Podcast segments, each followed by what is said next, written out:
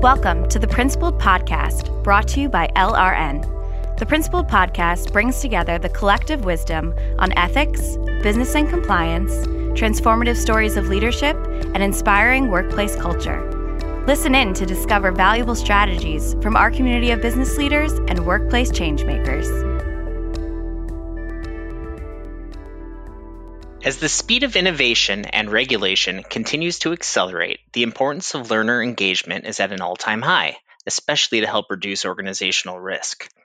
How do organizations prioritize communications as a strategy for improving learning and engagement? Hello, welcome to another episode of LRN's Principled Podcast. I'm your host, Dave Hansen, Global Advocacy Marketing Director at LRN. Today I'm joined by Stephanie Hoyt, the Education and Communications Manager for Enterprise Compliance at BD, we're going to talk about how to develop effective training and communications that move the needle towards engaged learning. Stephanie has specialized in E&C communications for BD for over the last five and a half years and has overseen the development of the company's training curriculum, annual corporate compliance and ethics week, communication strategy, and their award winning code of conduct, among other initiatives. Stephanie, thanks for coming on the Principled Podcast. Hey, Dave, thank you. I'm excited to be here and discuss this engaging topic of communications with you today. So, let's dive right into it. I think we have a lot to talk through today.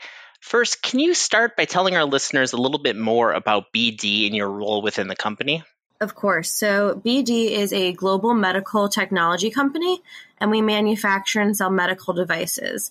We have over 75,000 associates globally, and we're a large manufacturing base of employees. I would say, you know, maybe around half of our employees are manufacturing based. So, we do have that when we are putting out our training and communications. Uh, BD has been in business for over 125 years, and our purpose is advancing the world of health. A little bit about my role specifically. So, as you said, I am the education and communications manager for compliance. And, you know, that makes me the one in charge of designing, coordinating, and executing our key program objectives for the compliance program, which includes, you know, a comprehensive education and training plan, as well as the communication strategy and framework for our global ethics and compliance department. Some of my main responsibilities that you covered include training and communications on a speak up culture, our code of conduct, the Corporate Compliance and Ethics Week, which happens annually at BD, the training program and policies, system rollouts, and more. We do have a five year training program, but today I think we'll mostly focus on communications, um, which is something I do for the enterprise compliance program. And then I also do communications for uh, African Americans at BD and the Women's Initiative Network, which are both associate resource groups or ARGs here on the BD campus. Well, you said a couple of magic words that make me especially excited to dive into today's topic. You talked about global.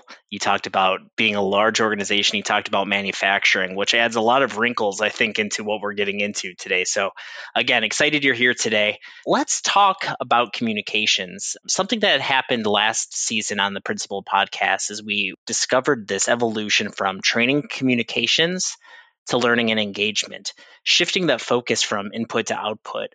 I understand BD is digging into this as well by developing what you call interactive communications. Can you explain what those are? Yeah, so Dave, something that stuck out in your question to me actually that I wanted to comment on is that differentiation between training and learning, right? So, training, I think most companies would say they have a training strategy, but how many companies have a learning or education strategy? And I think that's something really critical in just those connotations of those words there something that we're focusing on to kind of switch over, like you said, from communications to engagement is this idea of interactive communications. And what that means, uh, at least for us here in the uh, compliance department, means, you know, talking or writing in our communications to our audience, so our associates, and getting some kind of response back. So it's not that one way communication of just putting writing out, but a two way communication. Uh, you can see how the other person, uh, person and associate reacts to your message and adjust your message as needed. This is important for, you know, big companies, global companies because it allows for more effective and efficient exchange of information, especially when you're working like you said with those different cultures, languages, time zones, uh, etc. It also helps to build trust and collaboration with our global associates, as well as our stakeholders and other partners by showing that we care about them, right? And showing respect, empathy, and understanding. Um, when you get that two way response back and you take it into consideration and adjust your strategy as needed, it really shows that you know you care about their opinion and value it. Interactive communications can also help with creativity in terms of if you do a poster contest or photo search contest, as well as innovation and problem solving of being able to get that feedback on real life business cases. And it allows for, you know, multiple perspectives and feedback at the same time. So I think I want to go into just a few of those examples that I mentioned that we've implemented here in the compliance program at BD especially on communications when we want to talk about top risks for our organization and global organizations in general. So one of those is a photo search. And what we did is we created a photo with potential conflicts of interest in the office and then uploaded that photo search to our intranet page. And then associates actually turned in their responses of what they spotted in the picture as potential conflicts of interest to our email address. Associates really liked that because it was, you know, gamified approach of kind of spotting things in this photo. And a real life case scenario as well as things they would actually find in the office that when they hear about conflicts of interest in more broad terms, they might not think about. Another example of these interactive communications is for Corporate Compliance and Ethics Week. We tried a Microsoft Forms for the first time with case studies that our associates needed to solve and pick pick the answer that they think they would actually choose in these real life business case scenarios. This was actually one of our top corporate compliance and ethics week activities last year. I think associates really like the simplicity of the Microsoft form, as well as again that gamified approach to these everyday uh, case studies and you know when you receive these results back and you really look into how associates are answering these real life questions you also then gain some additional behavioral insights of your audience the last thing I just wanted to mention in terms of specific examples is our app with the LRN. Ethics at Work is what we call it here at BD. And that is um, our app, which provides kind of another avenue of interaction with our associates, especially on the go. The app includes key contacts as well as meal limits based on where you are in the world, which our global and traveling Salesforce really like, as well as, you know, communications, QRGs, and other policies in our code of conduct. Those are some really cool examples of things that you guys are doing. Thanks for sharing those. The other thing that you you said there that I, I really liked is it's this idea of it's not one way. We're not just here to to check a box anymore. It's the, that two way communication. Where I think what you where you started to go with a lot of this was the collaboration, the empathy, getting that extra data point from a learner. So, what drove your team to take this approach? What was kind of that that driving moment, and then what other benefits have you seen from this? So I think when we first started doing these types of communications, we, you know, ran our analytics on them, just simple things like how many views did this story get, how many interactions, things like that on our intranet. And we noticed that the interactive communications did significantly better than when we were just doing those one way communications. And then another thing that kind of came into play as well was that we received some feedback that there's just like too much online training right now and not even as it relates to compliance but you know quality marketing all of these different functions are putting out training along with compliance. So just being very uh, cognizant of how many trainings that you put out. So especially our online trainings we are trying to supplement with communications going through, you know, the exercises right now to right size our training, making sure the right people are getting trained on the right risks at the right time. So instead of rolling out more online training, something that we've been working on is doing these interactive communications and other supplemental communications for the organization. I think some benefits of this, they build collaboration and foster trust and creativity, as I mentioned in the last question. And it can also enhance communications by providing that feedback loop in and out of ethics and compliance instead of one way communication of just pushing out information. Associates also get more hands on experience when they do these activities versus just reading the information. So I think the real life examples also help in these scenarios. That's fantastic. I can imagine that many of our listeners are probably going to come back to this episode and listen to some of those examples again because BD absolutely isn't alone with hearing things like there's too much training or think about retail where you have people that are working hourly where they have to try to get all of this training in. But if they're hourly, that's time off of the shop floor. So, I, again, I think the work you're doing here is fantastic. Let's go into some of those challenges then. Delivering communications to this global organization, there's got to be a lot of nuance that goes into it, not just the, the regional stuff, but also the employee population. How does your team manage those comms challenges when they arise? Yeah, Dave, I think that's a great question. I think we discussed how BD is a worldwide company, and that especially comes into play with translations. So for our training, we have 19 different languages that we translate into. And for our communications, we have designated regional compliance partners who handle our translations when needed into the local language. And I think that really helps in some cases. There are also, you know, challenges with cultural differences for corporate compliance and ethics week we've tried to implement some things that just don't translate in terms of the culture and we've had to adjust or you know do some training on that. So i think that's one thing definitely being a global company and dealing with all of those different barriers there. And then we also discussed the employee population being about half manufacturing. That especially comes into play when we're trying to push out training to our manufacturing associates versus our office corporate employees who are sitting behind, you know, computer and are more accessible to online training. For that population, we tend to use shift startup meetings. We do have a manufacturing coordinators network call that you know I lead quarterly and that helps us again to get in touch with that population directly something else that we've discovered is giving them hard copies of things versus just having things available online really helps so you know, that Microsoft form that I was talking about earlier, having that both online as well as something they could print out and have a hard copy on site. We also use posters to, you know, give those short messages out to the manufacturing population base. That scale is just very impressive to me. And I, I really appreciate and like that strategy of having those regional partners to help with some of those translations. And I'm sure that also helps with some of the cultural stuff.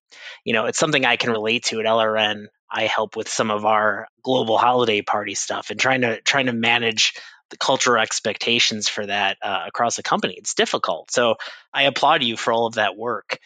It also gets me thinking, though, a little bit more about effectiveness. What types of metrics does BD use to determine the impact of all of these communications? For our communications, we have easy access to some general metrics such as click rates, open rates, user and views tracked over time. So you can really narrow down certain time periods or certain communications for those metrics. We also track things manually for the regions. That way, we kind of have a log of what's going on regionally as well, because we do have those regional compliance partners who do do, you know, live trainings and other two way communications directly with our global associates. We also track metrics in terms of which communications perform the best in the course of a year and narrow and pivot our communication strategy to really highlight those top communications. That interactivity that I mentioned, those two way communications definitely do better in our metrics. And that interactivity can really help us get and create that better relationship with our associates and also improve our business performance by enhancing our culture. And that's kind of what we've noticed when we put out these two way communications. It generates really useful feedback if there's open ended questions on there, or even to just see behavioral insights in these case studies that we're putting out there. It allows us to listen and learn from our associates. So we look at those metrics as well. Starting to think a little bit about those behaviors. Have you noticed any connections or correlations between communications and behavior then? Things things like course completions, hotline reports, something else? Yeah, we really notice an increase in training and communications when we complete training courses. There's always a certain due date for, you know, our office and manufacturing associates. And when we track that to communications that we're putting out around the same time on these topics, we do notice that people tend to really go back to their training, make sure it's complete, and um, it really drives that completion rate as we put out those emails, intranet stories, and things like that. What we've also done with the Ethics at Work app that I mentioned previously is we've done some training notifications through there and tracked how that correlates with our training completions. We've also noticed an increase in. So we've been using the notifications on the app for that as well as some additional things. We also notice that associates are more involved in compliance culture and interact with future communications once they participate in, you know, those interactive communications. I think it's because compliance is then more top of mind. And we've really noticed that during things like corporate compliance and ethics week. I think that's it. Again, I mean, it's that that compliance is more top of mind, and, and in such a good way, a very healthy way that employees would want to. It, it, it starts getting to that level of of transparency. So again, I think this is fantastic. Talking a little bit more about the subject of impact and, and transparency, a crucial element of effective communication is just that being transparent and Last year, BD, if I've got this correct, won the best code of conduct at the 2023 US Transparency Awards, which is a huge recognition. What were some of the key communications goals that you guys had when when developing the BD code? Yeah, so you are correct. Uh, BD was awarded the best code of conduct by Labrador in the 2023 U.S. Transparency Awards. And I think, you know, when our stakeholders are really evaluating and looking at the ethical behaviors of a company, such as the code of conduct, they really have that respect and trust in the company. You know, it guides and influences the behavior of not only our associates, but also our board. So I think that's important in terms of transparency. We uh, did develop our interactive code of conduct with LRN, and it includes interactive navigation and some additional resources that you know really set apart, I believe, our code of conduct. Uh, among the many ways that BD stood out among our peers, as talked about in this press release for the award, is that it provided a user friendly interface, offers direct links to policies to ensure accessibility, and includes an easy to understand graphic about the reporting process so that associates can there's no confusion when they're looking at our reporting process. Some things that i also really like about it there's q&a sections there are what how and why sections. That was in collaboration with lrn so we you know really wanted to highlight the work that we've done on our code to make it interactive as well. Thanks for sharing that stephanie. I'll, I'll make sure to pass on some of those kudos to our team as well. I want to shift the questioning a little bit here now. 2024 marks the 10th annual publication of LRN's Ethics and Compliance Program Effectiveness Report, which digs into the latest trends and best practices for ethics compliance programs around the world. This year's report notes that programs still have a lot of room to improve how they deliver communications to reinforce key messages. I'm curious, kind of reflecting on what you've seen in the past and what you'd like to see in the future. What developments do you expect to see in this area over the next year or even the next 10 years? So, in terms of communication specifically, I think as we've discussed, I would love to see interactive and two way communications kind of become the norm in terms of compliance communications. Another thing I would really like to see is more easy to digest information. So, think infographics, job aids, quick reference guides basically, you know, more visuals than text heavy, which I think can be some of the problems when you're working with these risks and policies for these global organizations. We started rolling out a lot more quick reference guides in the past few years, and I think our associates really like that easy to digest communications. And then lastly, I think I would like to see more focus on targeted communications as well as training. So, like I mentioned before, getting the right message or getting the right audience trained on the right risk at the right time. So, I think really targeting that and not just rolling out broad global communications is something that you know associates appreciate and then we're able to kind of track those behavioral insights uh, a little more closely as well I think those are fantastic insights, especially with a lot of the technology that's available today. And I can imagine it's going to be coming out far into the future. This idea of hyper personalized, hyper targeted communications, especially transcending into ethics and compliance, is, is completely possible. So, so thanks for thanks for sharing that. I'm looking at the time and we're up against the clock here. So Stephanie, thank you so much for sharing your insights today. It's been very insightful for me. It's been wonderful having you on the podcast. I hope you'll come back and, and speak with us again soon. Thank you, Dave, and thanks for having this conversation with me. Like I said, I really hope we see more of these topics and this interactivity become the norm as we, you know, look into these next few years here. Well, you certainly are up uh, a great leader in the space for it. Once again, my name is Dave Hansen. I want to thank you all for tuning into the Principled Podcast by LRN. We hope you enjoyed this episode. The Principled Podcast is brought to you by LRN. At LRN, our mission is to inspire principled performance in global organizations by helping them foster winning, ethical cultures rooted in sustainable values. Please visit us at LRN.com to learn more. And if you enjoyed this episode, subscribe to our podcast on Apple Podcasts, Stitcher, Google Podcasts, or wherever you listen. And don't forget to leave us a review.